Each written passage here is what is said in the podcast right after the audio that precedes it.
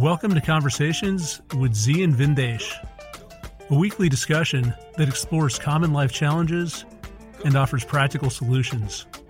Learn more at dharma media dot com. That's D H A R M A media dot com. All right. Welcome, everyone, to Conversations. You heard the intro. It's been a long time since we've been on. We want you to listen. We want you to give us five-star reviews. And we want you to subscribe to Dharma Media.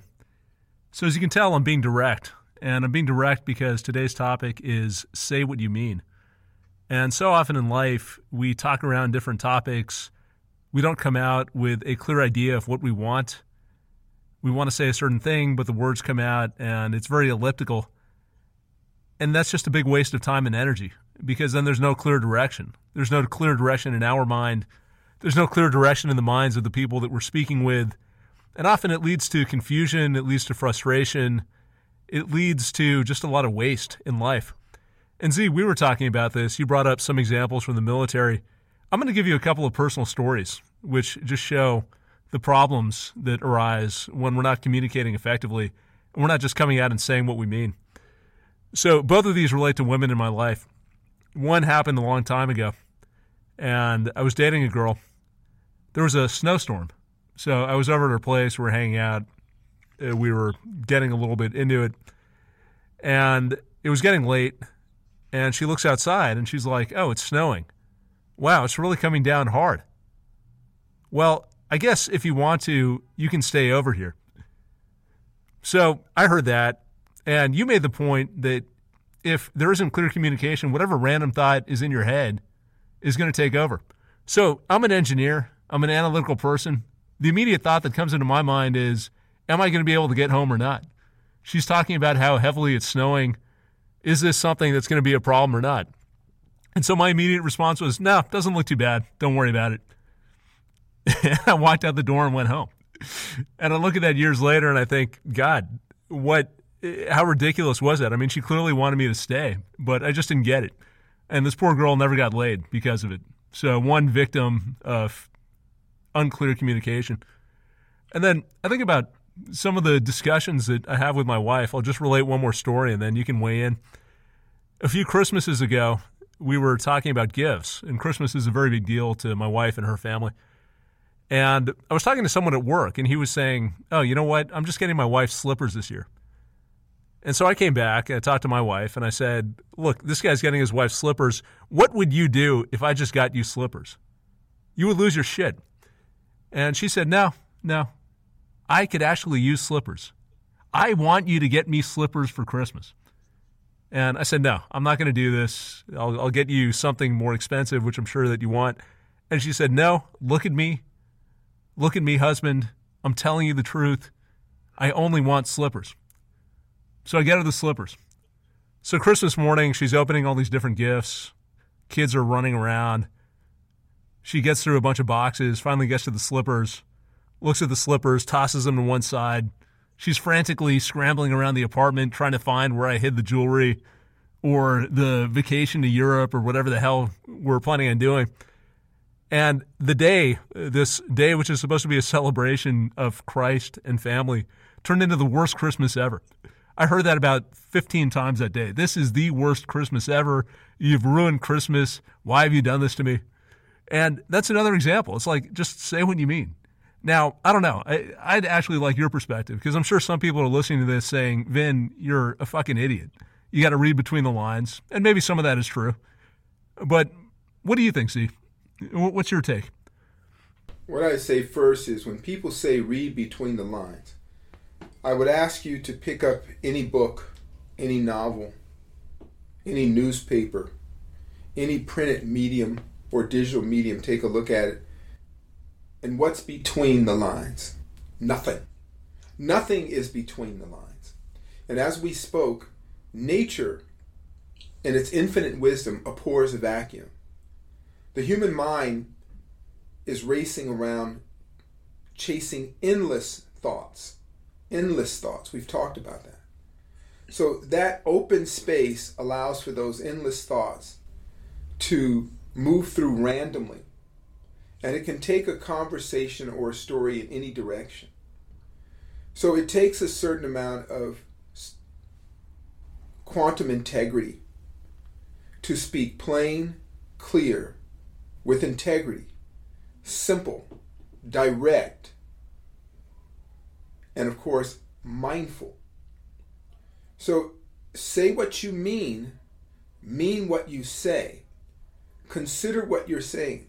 Because a lot of times there are other underlying issues that will fall into that void, like your experience with the the poor young woman who ended up in the nunnery because you didn't offer her your manliness. Or even the situation with your wife, there's a certain dishonesty. It's not that we're bad people, but when we don't have integrity of word, dishonesty reigns upon us. Lack of clarity. We speak with a certain amount of ambiguity for a reason. We don't want to be judged. We don't want to be held responsibility. We want to avoid a commitment uh, to what we've said, so we, we're never responsible. So there are many reasons that people lack integrity of word, and they want to be vague. I oftentimes reduce the integrity of what I say to people because I don't like to tell people what they should do. So I will. I have found a way of saying one idea could be you could do this or that.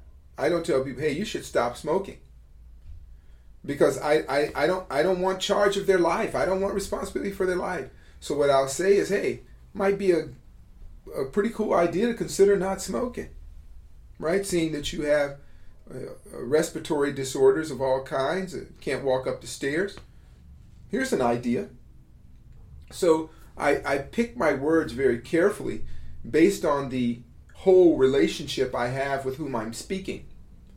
And the more intimate or the closer you are to people, the more sustainable and healthy it is to have clear speech.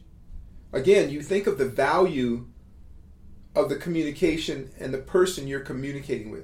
If it's someone you don't value and they don't value you, then there is nothing owed or lost by being vague, ambiguous, right? But as the relationships become closer and they affect your general well-being, your environmental health, your, your intimate health, and so forth, practicing, as the Buddha says, right speech. One of the ideas in the Dharma, right speech. And you are very considerate about what you say. But the liability to that is many common cultural events would almost be eliminated. Surprise parties of all kinds would be eliminated. Surprise, yeah, surprise.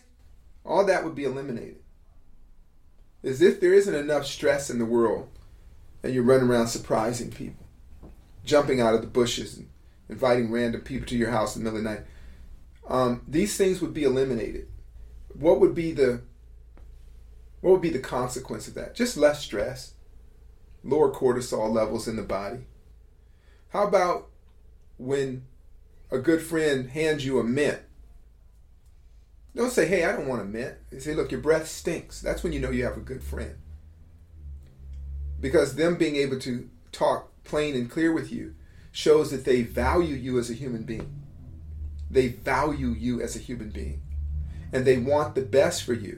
So if you're walking around with putrid breath, halitosis, all this sort of thing, you're alienating many people, cutting off social and business opportunities. And this person is looking after your well-being just by plain speech. There are other people very, I'm offended by what you say. Or you know people like that. We all know people that are easily um, riled up by anything that's uncomfortable. So what it does, it, it, it really stifles your ability to be close to them. When you can't talk plain to people, uh, the vast majority of relationship problems stem from poor communication. That poor communication is often a consequence of the reaction of the communicators. Someone like you said, situation, hey, don't don't buy me a bunch of stuff for Christmas. Okay. Do just what you ask. Why didn't you buy me enough stuff for Christmas? So that can really cause a cancer in a relationship. And you know, it makes you feel sick. It actually makes you feel sick and ill. You go to the doctor, you say, give it to me straight, doc. Well, you know, if I hear the information straight, I know how to work with what's in front of me. If he tells me everything is fine, don't worry about that growth in the the, the, the your hippocampus swelling, don't don't worry about it. The nose bleeds, the dizziness, don't worry about it, everything's okay. He doesn't give a damn about me. He's more concerned with himself being uncomfortable. If he tells me, look, we got to do some work now, and I, I'm prepared for it, I'm ready to do it. But again, it takes integrity on both sides, to the speaker and the listener. And when you do that, you're mitigating stress. And a lot of what we talk about all the time, we want to mitigate human suffering. Part of that mitigation is removal of stress factors in our life. Part of that then requires a certain amount of personal courage. We talk about that all the time. Do you have the courage? And also boundaries. Not everybody deserves all of you, nor do you deserve all of everybody. So people who are in your life, in the orbit of your life, the closer the or- they orbit to your center, your solar plexus, the more that that exchange is important. To random people that don't really affect your life, it's just an exercise in who you are. In the business world, of course, there are people that you are engaging in a very superficial way for a gross outcome. I, it could be argued, but I don't believe they, that everybody is owed that. So nobody's entitled to that. But for your own personal health, if you surrounded yourself with people that you could be completely candid with, that you could say what you mean, mean what you say, keep your words simple and clear. Imagine the relief you would have. Imagine the amount of stress you would unburden from yourself. And that goes directly to the health metric. Just less stress. You follow me, Vin? Yeah, I think so much of what you've said I see every single day. You mentioned the word courage, and I think that's fundamental. The way that I see people act, especially in work situations, they become apologetic. They are apologizing for having a point of view, for suggesting something that someone else might disagree with. So it's either a fear of being wrong, it's a fear of imposing on someone else, it's a fear of rejection. And all this fear leads to a lot of hedging.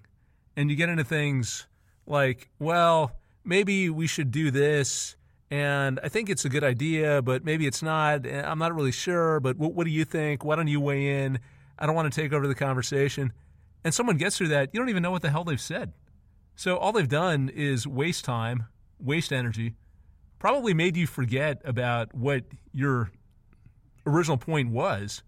You get absolutely nowhere, but it stems from this fear that we have. And I see you pointing right now, so I'm assuming you're pointing at Caitlin. But you want to weigh in on that?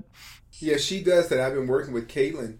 She speaks in a way that she never has to take responsibility for whatever said.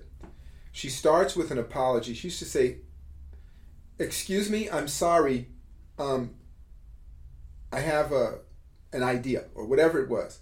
She starts her conversation says, saying, excuse me, I'm sorry. Can you imagine that? So I get on her case and I've said, take charge. Then she'll come and complain to me about all the things that are troubling her. She can't get her job done because this person doesn't listen or they're doing something else. And I'll go to the person, I say, Caitlin needs you to do this. She said, why didn't she say it? She never said what she wanted. She insinuated it by starting the conversation by saying, excuse me, I'm sorry. If if you have time, do you think you could uh, take out the... Uh, garbage. Oh, never mind. Then she'll say, oh, never mind. No, no, just, just, just doesn't want to rattle anybody up. And that rattles me up. I said, we, we, we have stuff we need to get done, lady. You're in charge. you're, I told her once, I said, you are the steward, you are the captain of the ship. You have the calm. You have the helm. I'm going to leave the ship, and you will be the commander-in-chief. And she'll go, oh, well, um, excuse me, I'm sorry. Uh, then she'll ask the crew, where do you guys want to go? What should we do? Well, they're the freaking crew. They're waiting for orders from the commander. So they're just haplessly spinning in circles. And I get in the next day, the place is in chaos. She's nervous, and then pointing the finger at everybody. And I said, look, Caitlin, you have to talk straight to people, right? She goes out on a date once, she tells me. And the guy stays over. It's a one-night stand or something like this, and it just turned out horribly for her. She said, I didn't even want to go out with the guy. I said, did you tell him? She says, well, no. I said, excuse me, I'm sorry. And he said, hey, can I stay over your place, have sex with you? She said, well, I, you know, if you want to, I don't know. I'm not sure. So he just did what he was clear what he wanted to do. Then she comes in the next day complaining. So I said, you have to speak clearly. S- say what you mean. Hey, nice having tea with you. I'm not interested in you. I'm headed the next way. I'm going back on, on data, data, dating dot com, whatever she uses, Tindergram or something. And now she has a date. And she can pick and choose. But she ends up with these bad situations because she says, excuse me, I'm sorry, hey, can I do stuff to you? Well, excuse me, I'm sorry. Okay, I guess, wait, maybe not. I'm not sure. That's how she talks. You know what I mean, Vin? Yeah, I hear you. Like I said, I see this all the time. It's uh, just this way of being apologetic, of avoiding responsibility, as you're saying, because if you're not responsible for someone, you can't be wrong. No one can blame you. And as a result, nothing ever gets done. And we just live in this vacuum. And then you can't test out ideas. You just arrive at some horrible consensus. It's what we've talked about in the past. Whatever the least offensive idea is, that's what people gravitate towards. Whatever is going to shade, shield me from responsibility, let me get other people in. I don't even care what it is. So truth goes out the window. Truth no longer becomes an objective. Efficiency and output no longer become objectives. The whole thing is, let me find something that other people are going to glom onto so I can avoid personal responsibility. And you see this in corporations. It's unbelievable. The amount of time and effort going through process where you got to get all these different people to weigh in, it just sucks the life out of you. Number one, nothing ever gets done. Number two, to your point, you're completely drained. And you think about the impact of that. What I find interesting is we have words to describe this sort of behavior, and they're not kind words. They're things like disingenuous or passive-aggressive. It's stuff that you don't want to be around because you don't engender a sense of confidence and trust. So not only are you stressed out because you're not saying what you mean, you don't have clarity on your own. Other people are stressed out because they're uncertain. They don't know what direction to go. There's miscommunication. You're putting a wall up between you and someone else, so you're actually damaging relationships. No one's going to want to be around you. So all these things happen because we can't just take responsibility. We can't stand up and lead. And to your point, be very clear and concise about what we want. And that at least gives someone else a chance to refute what you're saying and to engage in debate. But if you can't even articulate a point of view, it's unassailable. No one can respond to it. And ultimately, no one's going to interact with you unless they have to because they're in the same sort of messed up world where you just all agree on the least offensive course of action. So I think all of this is incredibly damaging. It's damaging to our health. It's damaging to our efficiency. A lot of the time I think about you and the points that you make, and honestly, the more I reflect on this and I apply it in my own life, the more I start to value my energy. We just don't have the time and the energy to waste on these discussions and not move forward. If you think about our project, we're under a tight timeline. We want to get people to improve their health on a massive scale. We want to bring a new, possibly harsh message to the world, but a message that can mitigate human suffering and save people from pain. Every day that passes that we don't achieve that, people are living in pain that they don't need to live with. So there's a certain set of sense of urgency. And the more we talk around what's needed and the more we try to avoid hurting people's feelings, the farther we're set back, the longer this takes. it develops at a pace far below what it could develop at. I'm not saying this applies directly in our situation, but the more we engage in this sort of behavior, it's almost like the energy, the volition behind this idea in your mind totally disappears, and you're left with nothing, achieving nothing, feeling nothing. It just, it's an incredibly sad state to be in. And I think about what you describe as the alternative. Just fucking come out and say what you mean. And when you start doing that, it is just this sense of relief that you describe. It's like, oh my God, I don't have to pretend anymore. I don't have to go through the mental gymnastics to make sure that I'm not pissing off this person and I'm respecting this person who's in a higher position and I'm not offending this person who already told me that they didn't like the way that I characterized them last week. All that is freed up, and that energy can be used to actually have some impact in this world. And that's a tremendous feeling. So Zee, as I'm talking about this, I'm getting a little bit worked up, but if we think about the things that hold us back, we talked about a lack of courage, a desire to not offend, a desire to avoid responsibility. What is the narrative we need? How do we start correcting this and start becoming more direct? And I don't even want to use the, assert- the word assertive, but just be more direct and not worry about what other people are going to think. Well, the classical philosophies have, have taught us over and over to don't be fooled by the transiency of human life. Don't think you're going to be here forever. Your time is valuable. And you've mentioned urgency. And, and what I would frame that as is not a frenetic urgency, but do we have the time to waste on these kind of intellectual contortion, contort, contortions that we just can't, we're around people we can't speak plainly to. Let's get on with what we need to get on with, be it uh, family members or associates of all kinds. And again, I put that that piece of caution in there, that not everybody is going to like you, nor do you need to like everybody. Not everybody has a um, a, a direct impact on the immediate dimension and moment of your life. But for those who do, to have the integrity of speaking extends your energy base. It takes less energy. And life is built on chi, energy, prana. It takes less pranic energy. And as you find the truth, because the truth is fluid, and, and, and you, you're closer to it when you're unburdened by the cowardliness or the cowardice of doublespeak, side speak, right? Trichnology, deception, vagueness, willful ambiguity. This takes a tremendous amount of energy. So ask yourself, why am I even around people like that? Because the cost of doing that far outweighs what you get in return.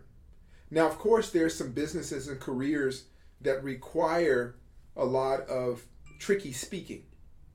Used car salesman, politician, this sort of stuff. But you can protect yourself from that. You don't have to be a part of that. You can opt out of that. In your life, as you're looking to be healthier, having a lower stress footprint in your life, having a less toxic internal environment, then these are the things that you benefit from working towards. Ask yourself with the people in your life, can we talk straight? Can you make it efficient? Can we wrap this up in a few minutes? Say what you mean. Do we need to take a long talk and a build up in a certain situation? You know those awkward situations where you have to uh, have a meeting with someone and you have to think about where you're going to go, and maybe you're going to fire the employee or whatever, and you have to meet them outside so they won't come back in shooting. You, you've thought of all these different things. Or you're about to, um, you're wondering if a person you're involved in a relationship with, is it going to go any further? You know, whatever you, your anxiety is building up, and you built this whole story, and by the time you're talking to the person, it's been building up for weeks and months, and you've actually created such a toxic environment that nothing good comes out of it. and you've you've wasted your time. So the idea of urgency is that life is short and unpredictable, and the whimsical nature of fate can rob us of this life or our loved one's life at any moment. So every moment of our life, if we're aware of the gift of life, the transiency of life, then when we engage, when we have the gift of communication with someone, treat it as a precious gift. Cultivate it, nurture it, master its care, and say exactly what you mean. I tell my wife all the time, tell me exactly what you want for your birthday. I'm not into holidays. I don't remember birthdays. I barely remember my own birthday. I take my kids, I get them stuff every day of the week, so their birthday is just another day of, of giving or not giving or whatever. So I, I don't, I'm not, I'm not one for surprises. It just takes too much energy. I'm not one who needs a lot of ceremonies that endear that person to me or engender a sense of love. I look at those things as, as everyday acts of kindness. Simple, clear acts of human decency are better than something you do once a month, once a year, once a millennium, whatever. You're, you're suddenly nice to everybody. You're celebrating. I don't celebrate much because I have moderate celebration every day in my life because I speak plain and clear to everyone in my life. Um, here's what's going on. Here's, I feel good today. I don't feel so good today. Here's what happened in my life. So that relieves me of that pressure because there's enough pressure in life. I tell people when I'm grateful for what they did, hey, I'm grateful. Thank you. You did great. And I'm not saying that for their sake. I'm saying that for mine. I want them to know where I stand with them. So nobody is guessing. So if you go back and reflect, say, well, what did Zee say? What did he say to you? Well, he said, I was cool with him. Great. That's out of the way. So you think about people that don't have that and all the lingering tension over their head. It's like on a sunny day, they have a rain cloud hovering over their head, wondering, uncertainty, insecurity. And they've got, they've normalized it to a point where that's just the way business goes in their life. They're, they're not clear on anything. I'm not saying you have to be certain on anything, but you should be clear. Yeah, I think that's a very important distinction because often we look for answers. We're such an analytical society. We end up trying to find the perfect solution, and it prevents action, and it prevents progress. So I like some of our discussions when you talk in military terms because I think a lot of the analogies spill over into civilian life where you don't have to have the perfect solution. You don't have to know how things are going to turn out, but you have to be clear on your next step. And you can have the fluidity and the flexibility to change your mind, to take in new evidence, to listen to other points of view. Maybe you take a few steps, you realize it's not the greatest move, you move in a different direction, but you're always moving forward. Because the worst thing you want to do in this life is stagnate. Again, you never achieve anything, and emotionally, you don't feel good. Nothing is good about stagnation. We talk about health as being movement of energy, fluidity. And when you stagnate, it cultivates disease. It cultivates just a certain toxicity in your mind where you're going over the same things again and again to no benefit. You made this point before we started the discussion where oftentimes people will shop for the answers that they want. So if you're going to a doctor and you want the doctor to tell you you're healthy and you don't like the doctor's opinion, you go to someone else and you ask that person. And then you go to someone else. And the whole time you're trying to convince yourself that you're okay. You're trying to find someone who's going to allay your fears. Whereas if you just come out and you say, I want to know that I'm okay. I want you to tell me that I'm fine, regardless of what my imaging shows or what my blood levels are. You start to understand how ridiculous that is. And maybe it's scary to face reality, but at least you can face it and move on, as opposed to putting your head in the sand and dying. Uh, I think another way to put this, oftentimes in the business world, people talk about having very strong opinions lightly held. So lightly held means you're willing to change your mind. But for a certain moment in time, you've got a clear sense or a clear point of view. You're holding on to your truth. That implies a certain action, a certain movement forward, and you're going to keep on doing that until you get some better information. But you're not spending your time sitting around mired in analysis, shopping for opinions, which end up just being a huge waste, as we've talked about. Yeah, sure, Vin, and you can take that, this topic, and it, it, it overlays and can cover so many subjects. There are people that are looking to build a life practice, and they shop around. Um, there'll be people, for example, they're looking around for the right yoga class, right? So here you are, you know nothing about yoga, absolutely nothing about it, but you're looking for the right yoga class. Well, you don't even know enough about it to know what's good. So now that's where this whole fad or trend of looking for the most entertaining and interesting place to go, that it's not even yoga anymore. So you're going to goat yoga and cat yoga. You're going to furry yoga. You're going to hot, cold yoga. Uh, there's all sorts of decadence and abuse going on. And none of it is even yoga. So be honest with yourself in your word and verbiage. I'm looking to go somewhere that will entertain the lowest part of my ego. I'm looking for an individual or a group of individuals that will give me a high standard of appraise for doing nothing of low, or being of low standard. So you see, that really does sound bad when you hear it. But if we just open our eyes, use our dispassionate observer technique, we can see when we're doing this kind of thing. Yeah, I think that's so important. I see this in finance all the time, where the stated purpose of the research and the endless discussions on C N B C where they talk about the markets, the stated purpose is to make you a better investor, make you like George Soros, who's made billions of dollars for himself, make you a player, and be someone that you can brag to your friends about. The real objective is exactly what you're saying. It's just entertainment.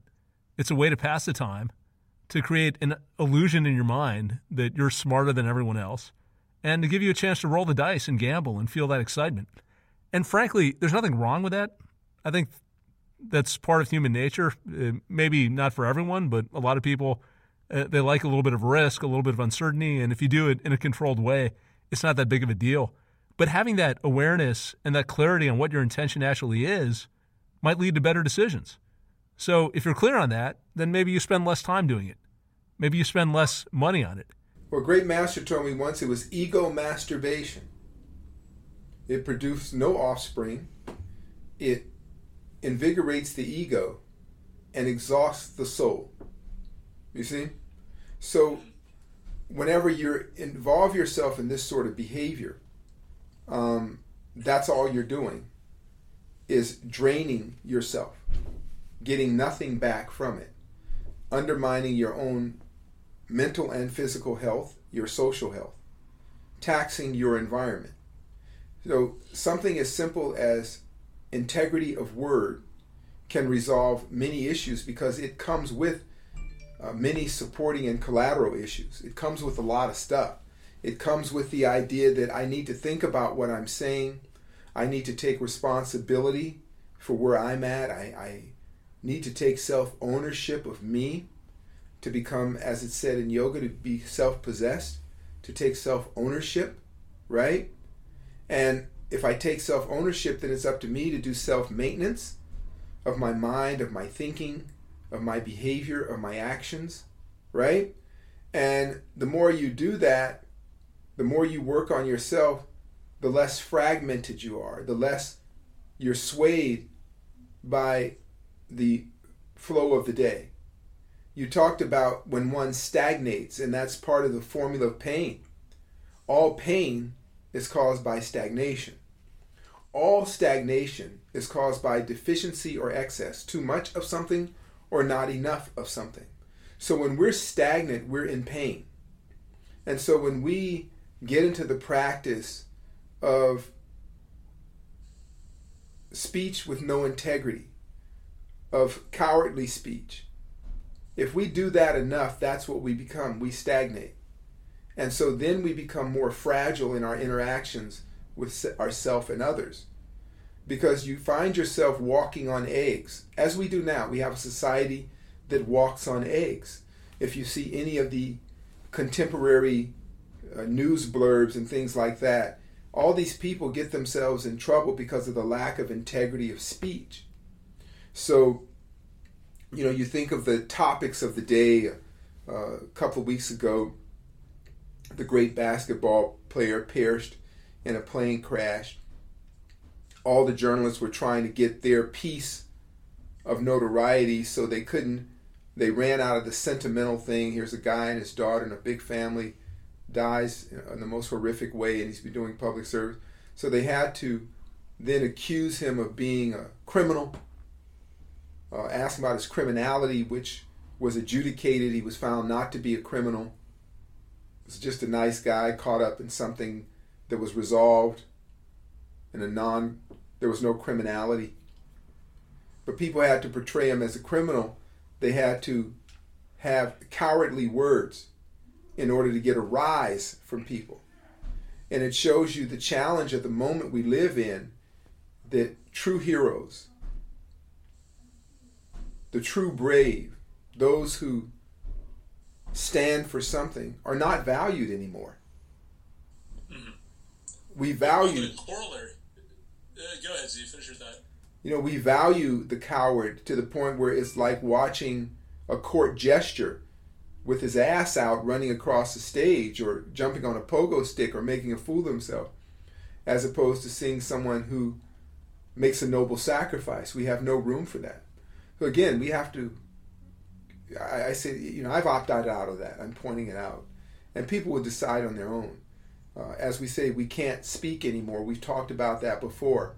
Our statesmen, our artists, our comedians, they can't draw, they can't speak. There's no value for integrity. But there is a great value for integrity within the individual soul. In the quiet of your own self, you find that that invigorates your life fire. With couples, you know, something I work with in my um, experiences in relationships is tell people you're involved with what you want and what you mean by that, and then leave it at that. Simply leave it at that. Early on in relationships, if a person can say exactly what they want, then you don't have to invest energy in that relationship if you can't give them or share with them what they want. Don't waste your time. Something you'll never get back. Something you will never get back is your time. Don't waste your life. If somebody says, hey, uh, I'm not uh, interested in a long-term relationship with you, right? Then don't do what Caitlin does, keep flying the guy out, call him, let him sleep on the couch, you know, paying his, his water bill and things like that. The guy's told you, hey, there's no future with me. He should get a medal. And then it gives her an opportunity to say, you know what? I like your honesty. Glad to meet you. Wish you well. Okay. See how easy that is? Yeah. Yeah, you bring up a lot of interesting points, as usual. And one thing you said is that no matter how much we eschew clarity in public, in the private of our own soul, we have a desperate need for it, for clear intention. And if you look at the political environment, I can't help but think that explains a lot of what's going on, where it almost doesn't matter what the view is. But if you get people, and those people say things clearly, they say things unapologetically, they provide a clear story, a clear intention, a clear direction, millions of people rise up to follow them. And they do that because they can't take it anymore. They can't take this world where nothing means anything, where you don't know where you stand, where there's no clear direction. People are starved for leadership, and it almost doesn't matter what's being said. They're just so happy that someone is pointing out a certain direction that they're willing to line up and and follow that lead. So when we talk about the personal cost, I think there's a social cost as well, uh, where we're not questioning what's going on. We're just taking direction because we're so starved for direction. It's funny, see, normally we do this on audio. I'm FaceTiming you now. I can see you cracking up. It's throwing me off a little bit.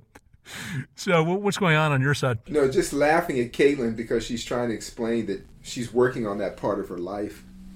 And um, we we think about the world as a whole and why I don't participate in politics, and why we said from the beginning in Dharma Media, we just don't get into it, because it is about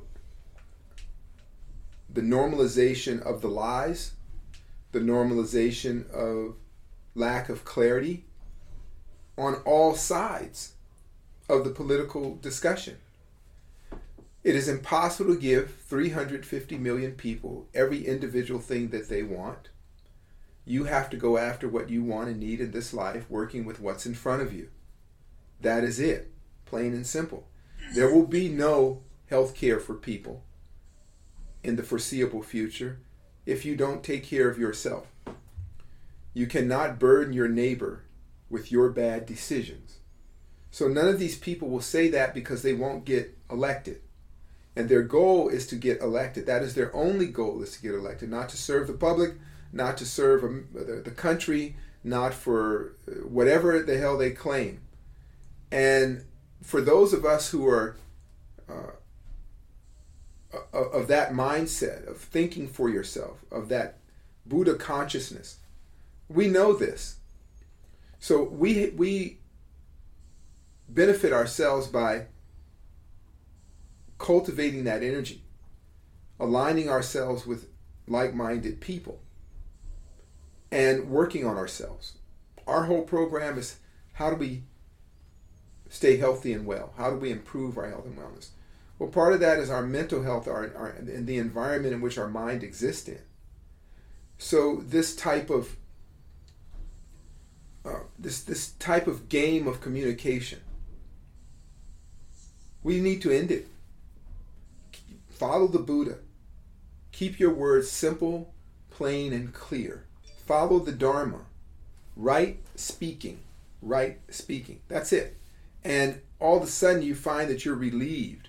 Imagine, if you would, Vin, just in a world that we live in, that the only people you knew were people you could you could comfortably speak with. Imagine that. How much less stress would you have day to day? And imagine if you could create that boundary where, when you're around people that you cannot be with with integrity, you know who they are, and you have some sort of toll or sanction that you've created in dealing with them, so you even know who they are, and you say, you know what, I, I'm going to hold most of this good energy for people I love and care about, and I'm going to render unto Caesar that which is his, and keep the rest for me. Yeah, it's funny that you mentioned that, because that's what I end up doing. It turns out there's a pretty small group of people where I can maintain that integrity with, where I can have open conversations. And you feel people out a little bit, and you get a sense over time whether it's worth engaging or not. And the rest, either you ignore or you filter out. A lot of times I just tune things out. People are saying things. I don't have to hear every single thing they say. I just get the gist of it. I ignore the rest, because it's too much energy. It's too taxing to pay attention, to react, to decipher. So forget it. Just get rid of it. And most of the time, people like that are so wrapped up in their own mind, they just want affirmation anyway. They're not looking for engagement. They're not looking for communication. They're looking for affirmation, which is easy enough to provide. So I completely agree with you on that. I think if we take the discussion and we talk a bit about remedies, you've mentioned some interesting ones. So this idea that we talk about of being a dispassionate observer, I think is very important. Being able to step back, and maybe one way to break out of this cycle is to step back and hear your own words and your directives, and ask, if I were someone else, would I have a clear understanding of what I'm saying? What would I take away? What am I asking someone else to do? And that can help change some of the patterns. I think the narratives are very important. Narratives, we've talked about these in the past as well, that you are going to offend people. Conflict is part of life. It's okay to be wrong. Having those sorts of narratives, those sorts of ideas, can change our speech, our communication style, hopefully get us past the fear that we feel of being wrong or offending others. But one thing, Zee, that I could use your perspective on, if we've always operated this way, it's one thing, because people get conditioned to whatever you put in front of them. So if you've always got an open communication style, people are used to it, it's fine. How do you navigate when you find that in the past you haven't been very clear, now you want to be clear, but people aren't expecting that from you, and they're going to react? And they're going to react not because what you're saying is wrong, but just because it represents something unfamiliar, something threatening. I'm thinking particularly in relationships where it's very hard to instantaneously jump from this more elliptical conversation style to something that's more direct. How do you manage that transition? Well, you go back to really basic things. To yourself, be true. If you're true to nothing else, be true to yourself and start with that. Um, look at the fear of what you may lose. And if you fear that you're going to lose something, you never really had it. If you fear you're going to lose a relationship or friendship because you find yourself needing to be clear, then you never really had a friendship. It's I know people that come up to me and they'll call me and say, "Hey, buddy."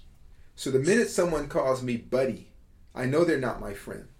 So they're letting me know that they they have a transactional relationship with me, and a classical transactional relationship where you want to get more for less. So they probably want some sort of free treatment or discount services of any kind for me. So they'll say, "Zee's my friend. Hey, buddy, my how you going, buddy?" So I know right away, okay, I tell Caitlin when somebody calls, they call me buddy, get their credit card right away and charge them for the session. If they don't want to pay, don't call them back. And she's had that experience with people. Um, there are certain red flags. And as you're building that into your health, because again, this is a cancer. This is a an insubstantial cancer that will come and turn into a substantial health risk if you keep doing it. So as you're moving forward, you let people who are close to you know, I'm growing.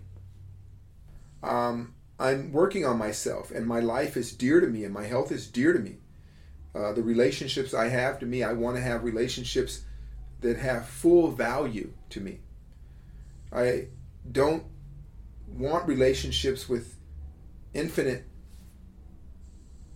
sanctions and um, uh, fine print, uh, so many conditions attached to it. As long as you don't communicate with me, I'll like you. Well, you never liked me anyway. You liked an image of me, an idea of me, but you never liked or loved me anyway. So you're not really going to lose anything. It's a gain-gain situation. It's a it's it's it's a plus plus. So you, you end up relieving yourself of baggage while improving the quality of the bags you have. So one would begin first with yourself. Be true to yourself. We often talk about what we'll risk or lose. You hear this in the entertainers, and they're always apologizing for something they said, or their, that apology we know is empty. There's nothing to that. It's not sincere. It's simply the cost of doing business. I will degrade and humiliate myself at your feet for a moment as payback for exposing your shortcomings. Or whatever it is, right? I mean, look at it. I said what I felt. I meant what I felt. I said it, and I'm sorry for being sincere is what they're saying. They're all apologizing for being sincere. In a world where insincere insincerity is valued, you apologize for being sincere. Isn't that something? I didn't say overly intelligent. I didn't say uh, uh, uh, with Zen mindfulness. Someone asked you a question, you said what you felt. And now you got to apologize for it because everybody's so insincere. And that's I don't want do you want to be a part of that because they're not well. Those people are not well. They're not healthy. They're not content in their life. And they are not truly successful. True success when you're at peace with where you're at. You say what you mean, you mean what you say, and wherever the chips fall, you can you can endure. What are you going to lose? You're going to lose fans? What, what are you really going to lose? So, as you move forward, go with the realization that in your life, in your life, you will only have a handful of true friends in your life. Any of us. Nobody's going to have... The people... Facebook friends are not friends. People who like you on Instagram are not your friends. So in order to get likes, you got to jump off the roof and smash your head into something or run down the street with a pogo stick up your ass. Those aren't your friends. Your friends wouldn't ask you to do that. So being at peace with the quiet intimacy of true relationships. So it's a gain-gain situation. If you feel the pressure in your chest, the rattling in your gut, the sharp pain in your back from kowtowing to cowards, then step away from it. Do your best every day and walk away. Go to work, as I refer to it, I say, render unto Caesar that which is his, keep the rest for you. Go to work, put on your face, put on your clown mask or whatever you wear at work, if it's that kind of job, and then take it off when you go home. The children should never see it. Your loved one should never see it. It's not interesting. It's something you have to do in order to pay your weight on this earth or your square foot that you hold. It's your lease. And know that agreement. Make that agreement. And as you advance, because you keep personal integrity, you, you're never empty. You never feel less than. You, these poor people are depressed and suicidal. Their life is unfulfilling. They're constantly looking for ways of maybe making others feel worse than them so they can feel better about themselves. Uh, just, just avoid that stench. Avoid it like the Wuhan virus or the coronavirus. You know, wear a mask. Wear the mask when you're around them. Wear the, um, wear the hazmat suit when you're around these people, because it is more deadly than the Wuhan virus, okay? Yeah, this point about integrity, I think, is critical. If you go back to right speech that Buddhism talks about, it's not just telling the truth for the sake of telling the truth. It's not telling people they're fat and making them feel like crap. It's also being kind and being true to yourself. I think as long as you have that integrity and there's a point to what you're saying, and you do it because you're honoring your intentions, the rest you don't worry about. I think what you want to avoid, you don't want to get into the habit of name-calling and hiding behind this mask of truth and calling people out for all of their shortcomings. Uh, but by the same token, we don't want to go too far in the other direction. And I think the balance comes when you know what you care about. When you have that clarity of intention, you say what you mean. As you said, Z, if people like you, great. That's a test. It's a filter. You get rid of the people who don't want to be around you, who are offended by you or aren't willing to get by what you said. And you end up with a set of people who value you for what you are. And they value you for the same reasons that you value yourself. And that's when you get the harmony in relationships. And I think that's where a lot of personal freedom comes from, where you can be yourself, you can express yourself. Z, you look like you want to say something. Well, that's a good point you make, and and and and again, I'll share all this I share from my life experiences. You know, my really good friend Kevin, and he's a first responder, fire department. We and we lost one of our dear friends, a very more than a friend, more than a friend, a brother, a few years ago. First responder, they they breathe in all this toxic stuff. So Kev came down there. He's wheezing. He's overweight. I said, man, you can't do this to me. You, you, you're, you're fat, you got man boobs, you're friggin' wheezing. And somebody listening would say, oh man, he talks really mean. And you know what? I said that with tears in my eyes because I don't want to bury another friend. I don't want to bury another brother. I, I, I'm tired of that. I am tired of it. I don't want to do that. I want him to bury me. I told him. So I need you to lose the weight. I need you to find yourself. I need you to get off your ass. I need you to talk to the people in your life and help you reduce stress. He was talking about how stressful it is at home. He's trying to retire. Uh, the wife shops a lot, and, and he, he sees the debt keeps climbing, and he knows he has a fix. He'll have a fixed pension. And I say, have that conversation. And if nothing else, just stop it. Just stop it, because I love you, and I'm tired of outliving people I love. And you know what? He came back down and he had lost weight. He's working out. He feels better. And he said, thank you. So we can't do that with everybody, but we don't need to. We don't need to. Uh, another dear friend of mine's ex-wife came in and she, we're all friends, and she had put on weight. And I called her up one day, hadn't seen her in a long time. And I said, Sheila, I just been thinking about you, and I reflected upon my life. Something happens when you're over sixty, and um, you start looking at people who were really nice to you. And I said, you were always good to me. Any time of day or night we showed up at your house, Sheila would cook us a meal, um, make sure we're comfortable, we're traveling the road. We never checked in the hotels. We we never used hotels. Always friend's house, banging on her door. My buddy, they'd open the door, they'd get the blankets out. She had to go to work in the morning. We're coming in at all weird hours of the night, involved in all sorts of chaos and man, madness. And she always made us feel at home, and I thought about that as I got older. I said, man, did I ever tell you thank you? Did I ever show you gratitude? What what can I do for you? And she said, Zee, you just telling me that it meant something to you is everything I wanted to hear. And I said, but I need to do more than that. I need you to come in, and I'm going to put you on a, a wellness program. She said, I would like that, but you know, uh, your rates are very high for me. I'm on a, I'm a retired nurse. I said, don't worry about it. I got you covered because I'm, I'm going to pay you back for paying it forward. And she came in here, and she was overweight. And I went, and, what I always do, I went and got the dumbbell that was about the weight that she was overweight. She was complaining about a number of health issues. And I said, pick that up. And she said, oh, I can't pick that up. It hurts my shoulders, hurt my knees. I said, what's hurting now? She said, my shoulders, my knees, and all that are hurting. I said, because you're carrying that weight around twenty-four seven. So let's start cutting that weight. I'm going to give you a few formulas, do some things to you, and you're going to start the process, and I'm going to go all the way through with you. You just show me that you're willing to do it. And she did it. And every week she comes in here and she has less weight on her. Her skin is cleared up. She looks beautiful. She looks like her middle child's sister. That's what she looks like. She looks like her middle son's sister. And she looks better than her children, uh, someone, one of her sons. And I'm so happy and, and so uh, just over the moon because she's compliant.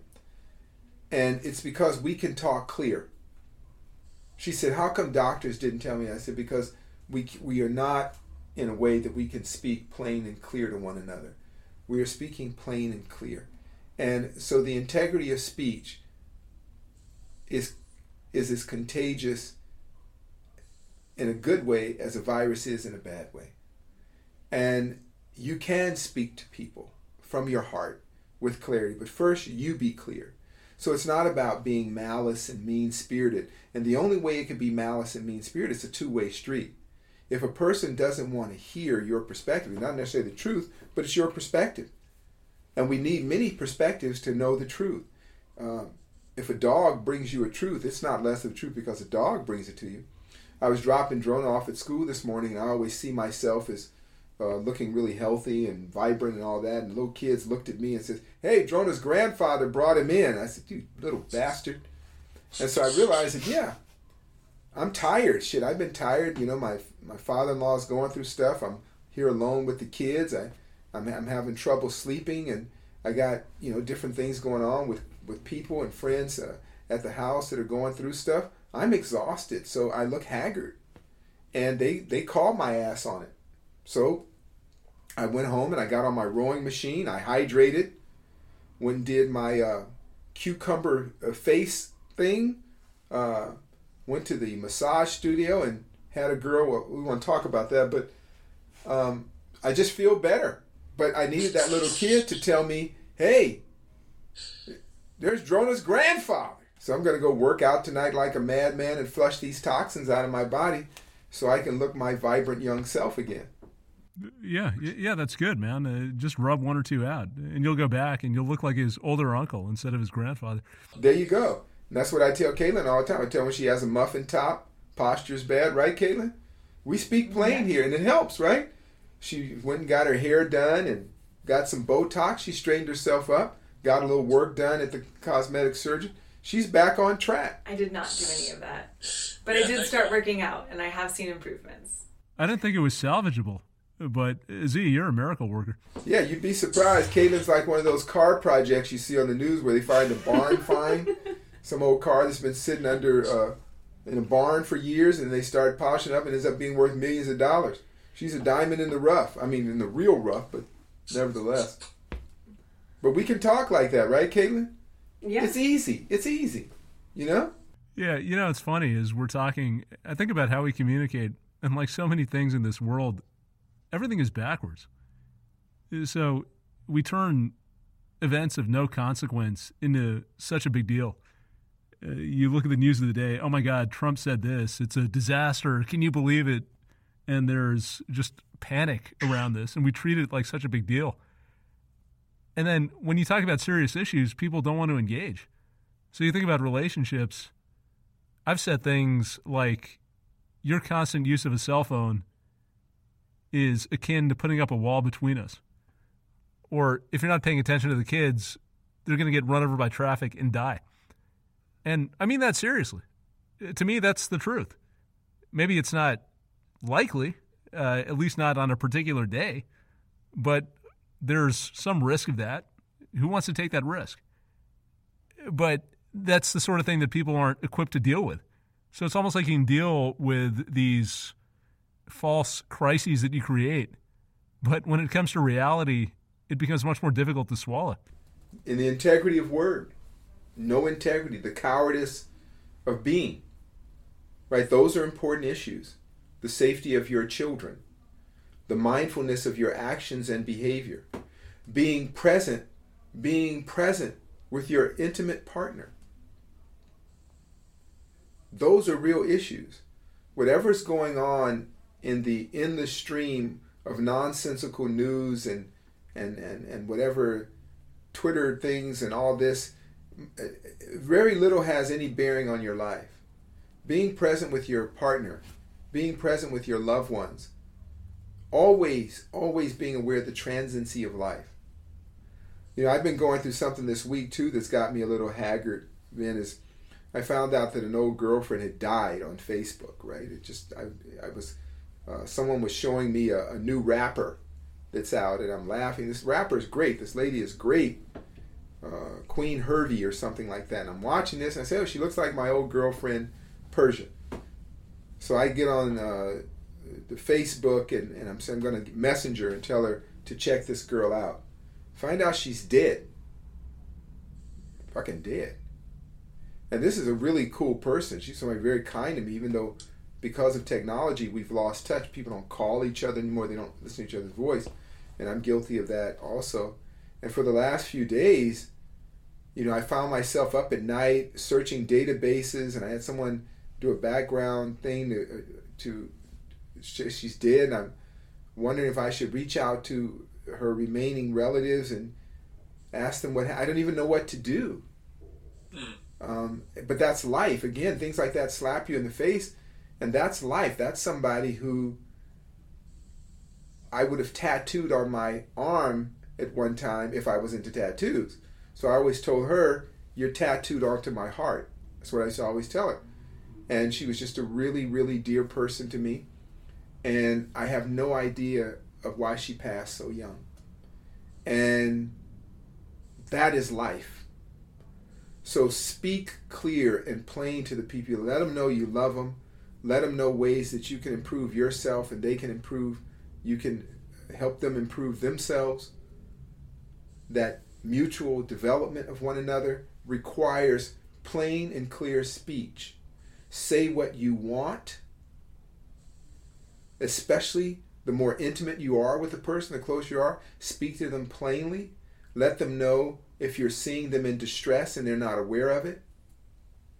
I told my friend, get yourself together because I don't want to outlive you. Plain and simple. He said, okay, because I want to outlive you. So I said, get your ass together and I will help you. But we need to be able to talk like that to each other. Surrender the ego. Kick its ass out of your way so that you can offer constructive criticism of one another, plain and clear. If a person is offended, and they are easily offended, slowly or rapidly, at some pace, get them out of your life. Just get them out of your life. Close that circle. And if you have to do business with them, wear your Wuhan mask and hazmat suit if you have to be around them, because they are they are diseased. If they are easily offended by right speech, right word, clear, passionate, honest, intimate words, then avoid them like we're avoiding these various plagues. Quarantine yourself from these people. Help your loved ones with having a more honest dialogue with you so that we can grow in this short life. So that when our day is over, when we enter into death's door, there was nothing left to be said. I tell people I'm really on a campaign now of having pre-funerals. So basically having the funeral eulogy while the person's alive. That's what I've learned. How about just let's have a funeral for you on your birthday. So whatever I need to say, whoever needs to fly in to see me, they'll do it on that day so I can experience that person right now, because I don't know what's after this and nobody else does. But how about just show up now? We'll have a pre-funeral so we can say with truth whatever we felt. Hey, I loved you. Hey, I'm glad you're dead. Whatever you want to say. And we're done with it, right? Yeah, yeah, it's a way to live. It's what we always talk about. Who's got the time to waste? We've got finite time, finite energy. We got to keep on moving forward, achieve something in this life. And we need the integrity, the conviction in ourselves to do so. So speak plainly, stop wasting time, say what you mean, and pay attention to how you feel. You'll feel a lot better. If you enjoyed the show, please consider leaving us a review on Podbean, iTunes, or your favorite podcasting app. Each five-star review helps us bring you more unique and insightful content. Learn more at dharma media dot com. Peace.